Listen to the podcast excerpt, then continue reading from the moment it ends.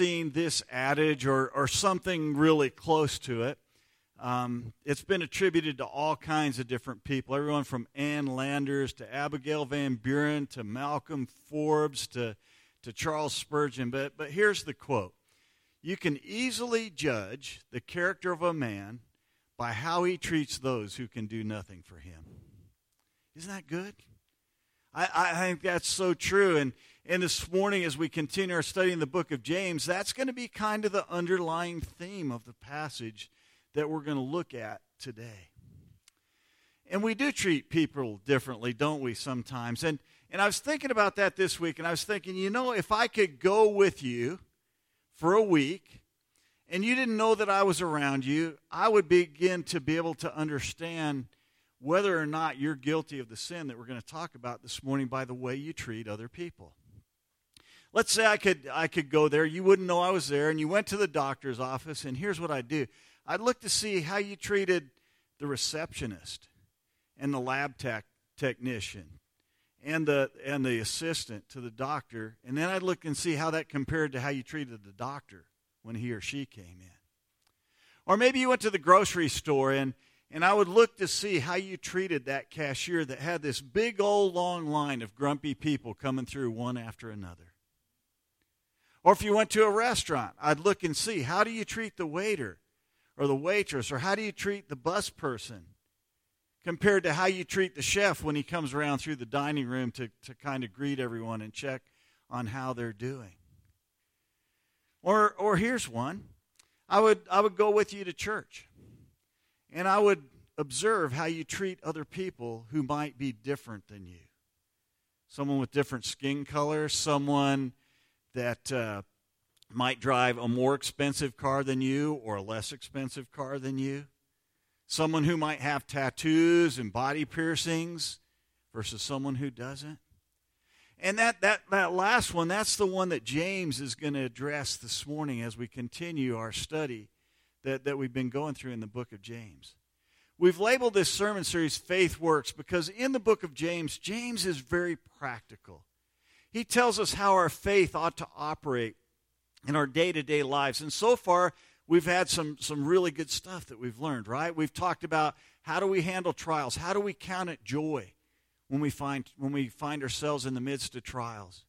We talked about how we could triumph over temptation. And then last week, we talked about why good intentions are not enough.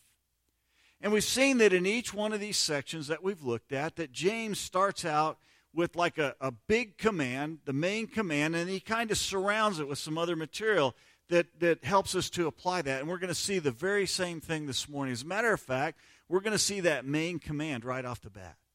So if you have your Bibles, go ahead and open them up to James chapter 2 this morning. We'll pick up where we left off uh, last week. You can follow along as I begin reading in verse 1. My brothers, Show no partiality as you hold the faith in our Lord Jesus Christ, the Lord of glory. For if a man wearing a gold ring and fine clothing comes into your assembly, and a poor man in shabby clothing also comes in, and if you pay attention to the one who wears the fine clothing and say, You sit here in a good place, well, you say to the poor man, You stand over there, or sit down at my feet, have you not then made distinctions among yourselves and become judges with evil thoughts? Listen, my beloved brothers. Has not God chosen those who are poor in the world to be rich in faith and heirs of the kingdom which he has promised to those who love him? But you have dishonored the poor man. Are not the rich ones who oppress you and the ones who drag you into court? Are they not the ones who blaspheme the honorable name by which you were called? If you really fulfill the royal law according to the scripture, you shall love your neighbor as yourself, you're doing well. But if you show partiality, you're committing sin and are convicted by the law as transgressors. For whoever keeps the whole law but fails in one point has become accountable for all of it. For he who said, Do not commit adultery, also said, Do not murder.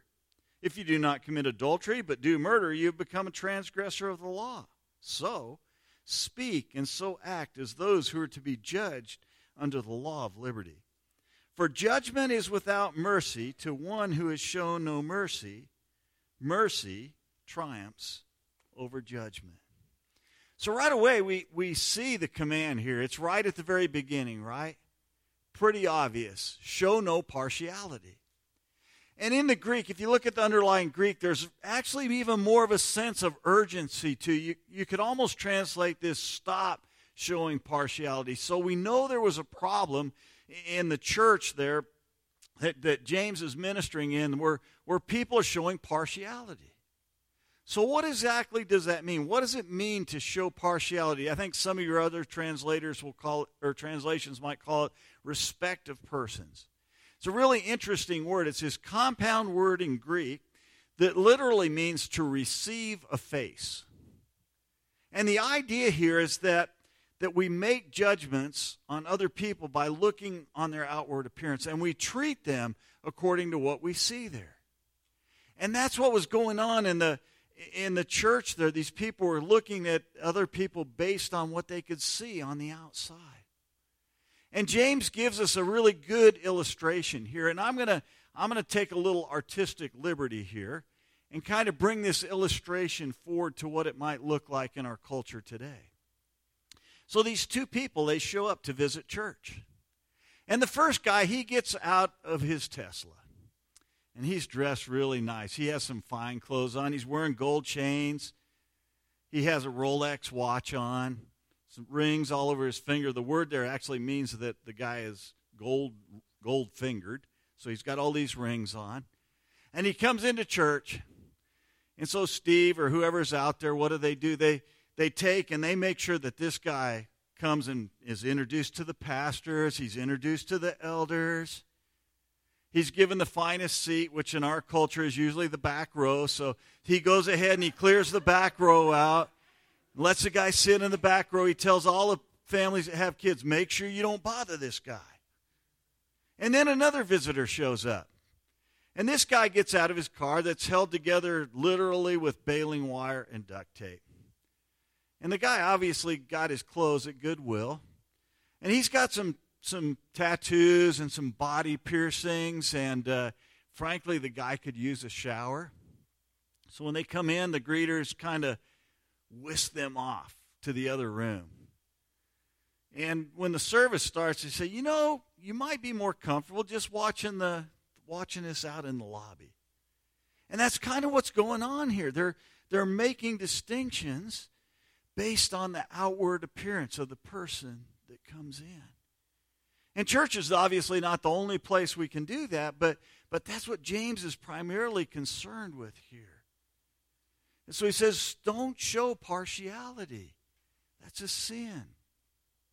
But I want to take and I want to kind of turn that around. I, I, think this is something that we th- all think, well, I would never do that. But I think, frankly, we have a tendency to do it all the time, whether we even recognize it. So I want to kind of turn this around.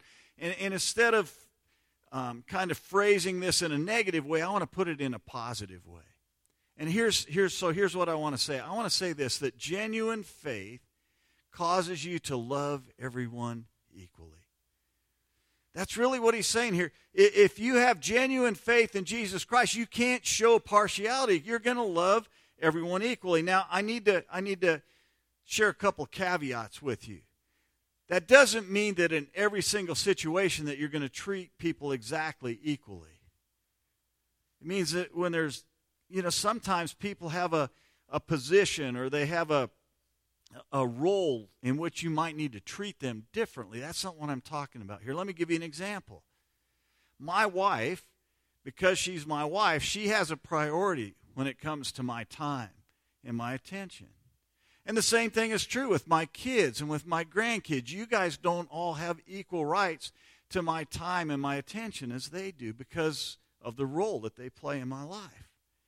So if you come to me and you say, Pat, could we go out and and have a cup of coffee. I, there's some stuff I want to talk to you about. If I turn around and say to you, you know what?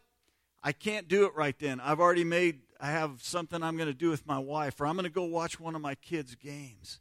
That's not the kind of partiality that he's talking about here. Those, there's some things like that. But what he is talking about is that all things being equal, that we need to love other people equally. So James does two things in this passage that's, that's really going to help us with that. First of all, he's going to show us why it is such a big deal when we commit the sin of partiality. Because I think a lot of us think, well, that's not such a big deal. And then the second thing he's going to do, he's going to kind of reveal the motives behind that and help us to understand that so that we can make sure that we don't engage in that sin. So let's talk about first why partiality is such a big deal. And it is a big deal. And there's really three reasons here that he gives us in this passage. The first one is this because it violates the character of Jesus. It violates the character of Jesus and who he is. Notice James here. James, who's probably the half brother of Jesus, he calls Jesus here, what does he call him? The Lord of glory. And there's a couple of things wrapped up in there. I think, first of all, he's saying, you know, Jesus is the only one who really has glory because all the rest of us are sinners. And in, in Romans, Paul says that we fall what? Fall short of what? The glory of God. So he's reminding us that we're all sinners. But even beyond that, I think what he's doing is, is saying this that one day Jesus is going to return in his glory.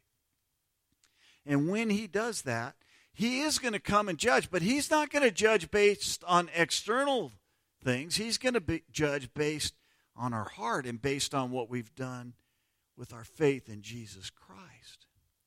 And so, what happens when we begin to to judge other people, first of all, we're not qualified to do that because we're imperfect sinners. But secondly, we're actually usurping the role that God has given to his son, the Lord Jesus Christ. So that's why that's why partiality is such a big deal.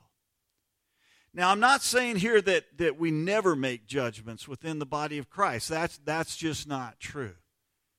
For example, in 1 Corinthians, here what, here's what Paul writes about making judgments within the body of Christ. He says, For what do I have to do with judging outsiders? Is it not those inside the church whom you are to judge? God judges those outside, purge the evil person from among you. And if you read that in context, here's what he's saying. When there's rampant, open, unconfessed, unrepentant sin within the body of Christ, within a local church body, you do have to make judgments about that. You have to root that, that evil out of the church because it could impact the entire body. But he says when it comes to outsiders, it's not our job to judge them based on these, these external things because when we do that, we're actually usurping the role of Jesus. So that's the first reason. The second reason is it because it violates the sovereignty of God.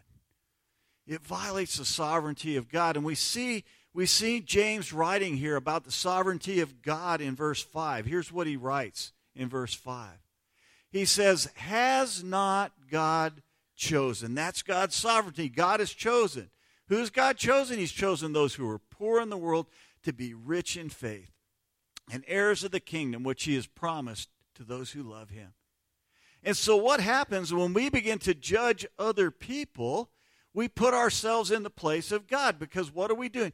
We're putting up barriers that might keep that person from becoming part of God's kingdom. And in effect, what we're saying to God is God, I know you may have chosen them, but I'm going to go ahead and decide who I'm going to choose. I'm going to decide how I'm going to treat other people, and I'm going to judge them based on these external things. And when we do that, it violates the sovereignty of God. The third reason that it's a big deal is because it violates the law of God. The law of God. Look what he writes here. He says this about the law. He said to him, You shall love the Lord your. Uh, I'm going to come to that in a second. Let me go back for a second. What he does, he talks about the royal law. And he talks about this law of loving your neighbor as yourself. And it's the royal law for a couple of reasons. One is because it's the law that governs God's kingdom, but it's also the royal law because of the importance that Jesus gave us. And this is where Jesus is talking in Matthew chapter 22. Some people come to him, the religious leaders, and they ask him, What's the greatest commandment? And here's what Jesus said You shall love the Lord your God with all your heart, and with all your soul, and with all your mind. This is the great and first commandment.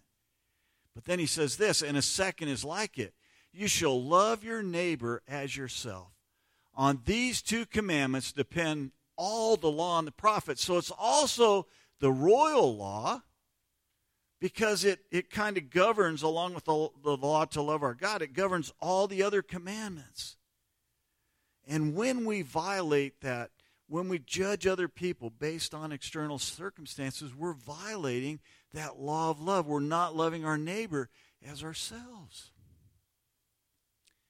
And just in case you doubt that, that this sin of partiality is a big deal, James, he tells us here that it's just as bad as any other sin, doesn't he?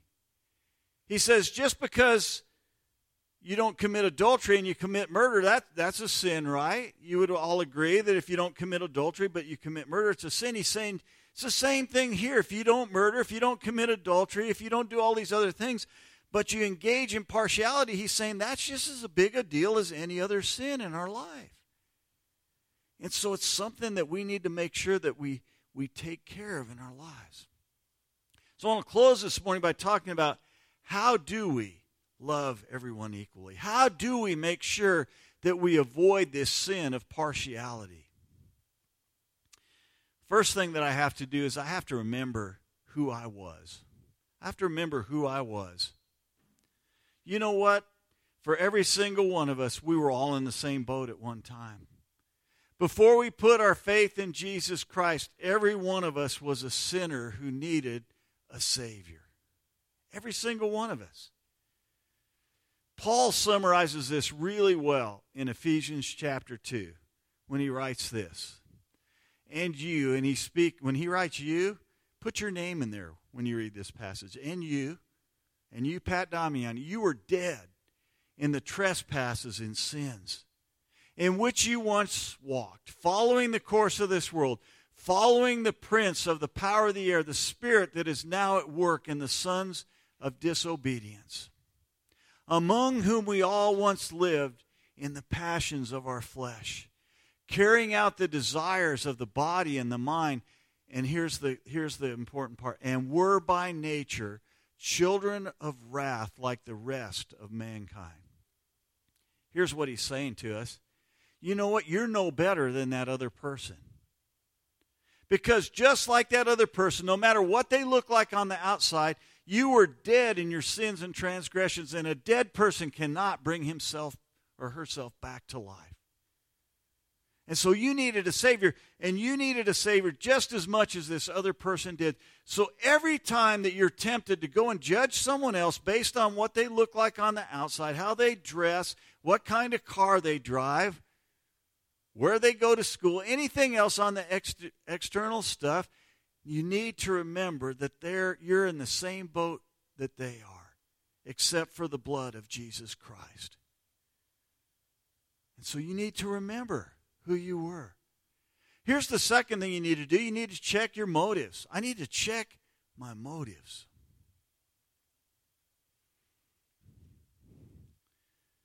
Here's what, what James writes about that here. He says, Have you not then made distinctions among yourselves and become judges with what? Evil thoughts. He says, when you judge someone else like that, when you begin to make these distinctions, when you engage in partiality, what you're really doing is that your motives are wrong. You have evil thoughts. He's going to talk more about this later on in his letter, but but the idea here is that when this rich guy came in, they're thinking, how can this guy do something for me? How can he do something for me, right? And we do that sometimes, don't we? You see, the reason we engage in this sin is because we're selfish people. And we're always looking for personal gain. And this rich guy comes into the church, and the people are thinking, how can this guy benefit me in some way. I think that's what they were thinking. Either personally or, or maybe how can he benefit us as a church? Maybe they were out of work and, and they said, Man, this guy, he owns this big company and I'll bet I could get a job from him. Or maybe he can introduce me some, to some really influential people who will help me out in my career. Or maybe they're thinking more on a, a corporate level and they're thinking, you know, the church could really use some new pews. Ours are kind of worn out. Or maybe the air conditioner just broke down and this guy's got a lot of money, so let's welcome him in. Maybe we can get something out of it. That was the kind of thoughts that they were going about. And I think there's a, a pretty simple way for us to, to begin to judge our own motives and to think about those. It's what I shared with you at the very beginning of the message this morning. How do you treat those who can do nothing for you? I think that's a pretty good test. And if you're treating those people equal to the ones who can do something for you, then, then probably this isn't an issue for you. But for some of us, when we answer that question, honestly, we'd have to say, yeah, my, my motives are pretty selfish, so I have to check my motives. One more thing that we need to do is that we need to look at every person through the lens of the gospel. And this, I'd say, this really is the most important thing you could take away this morning. This is what we need to do. We need to get in the habit of looking other, at other people through the lens of the gospel. James ends this section with these words He says, For judgment is without mercy to the one who has shown no mercy. Mercy triumphs over judgment. Mercy triumphs over judgment. Now, God, because God is holy, it require it means he's righteous. It requires him to judge sin. Absolutely. But at the same time, God is also merciful and loving and slow to anger.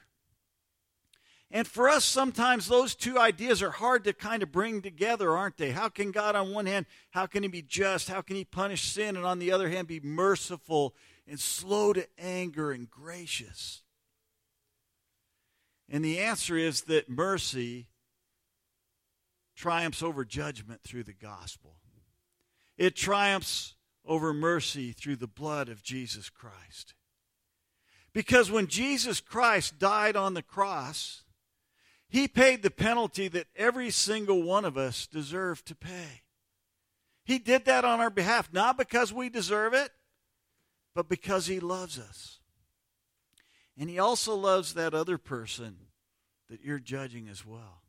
I love the way the, the prophet Isaiah put this whole process. Here's what he said He said, All we like sheep have gone astray. Kind of goes back to the idea we talked about before, right? We were all dead in our transgressions and sins. We are all sheep who had gone astray. Everyone to his own way. And yet, the Lord laid on him, on Jesus Christ, the iniquity, the sin of us all.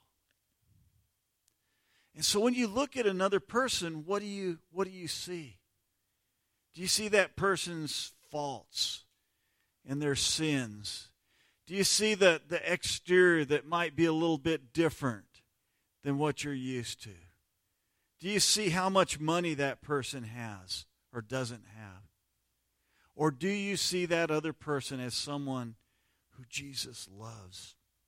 That he loves so much that he died on the cross to make it possible for them to have a relationship with him.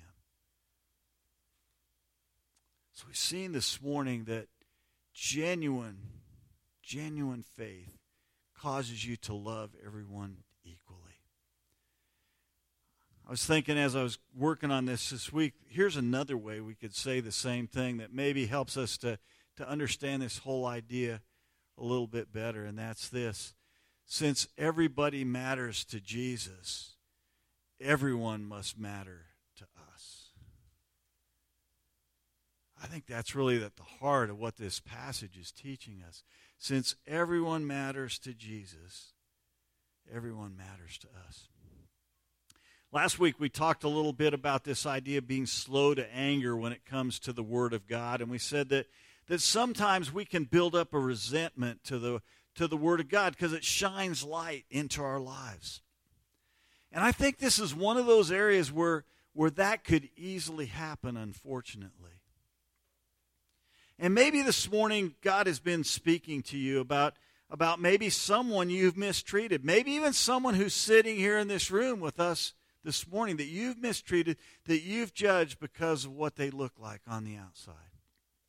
And so I want to give you a few minutes right now just to, to reflect upon that. And here's what I want to ask you to do is, is really three things. Number one, I want to ask you just pray. God, would you reveal If I've done that to anyone, whether it's whether it's someone in this room, whether it's someone in my neighborhood, whether it's someone in my family, would you just reveal that reveal that to me?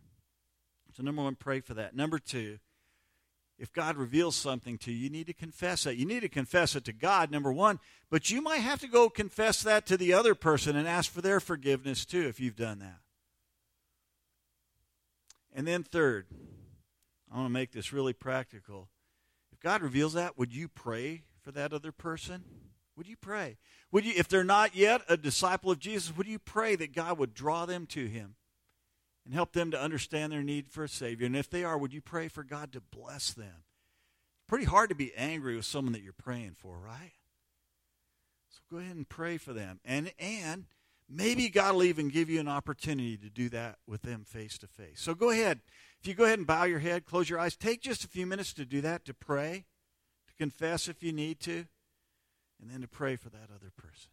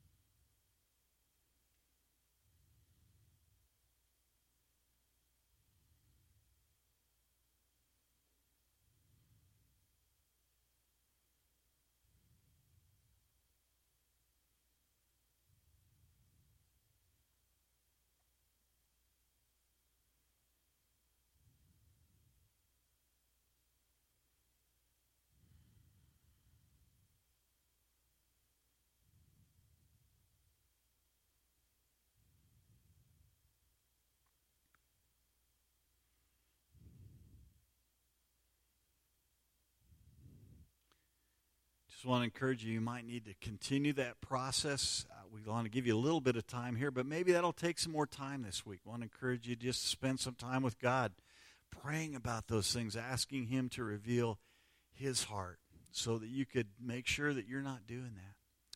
Now, earlier on, I, I shared a passage with you from Ephesians chapter 2, and, and frankly, if we just kind of end with that passage, it's not very encouraging, is it? It says, We were all dead in our transgressions and sins. It says, that every single one of us deserves the wrath of God.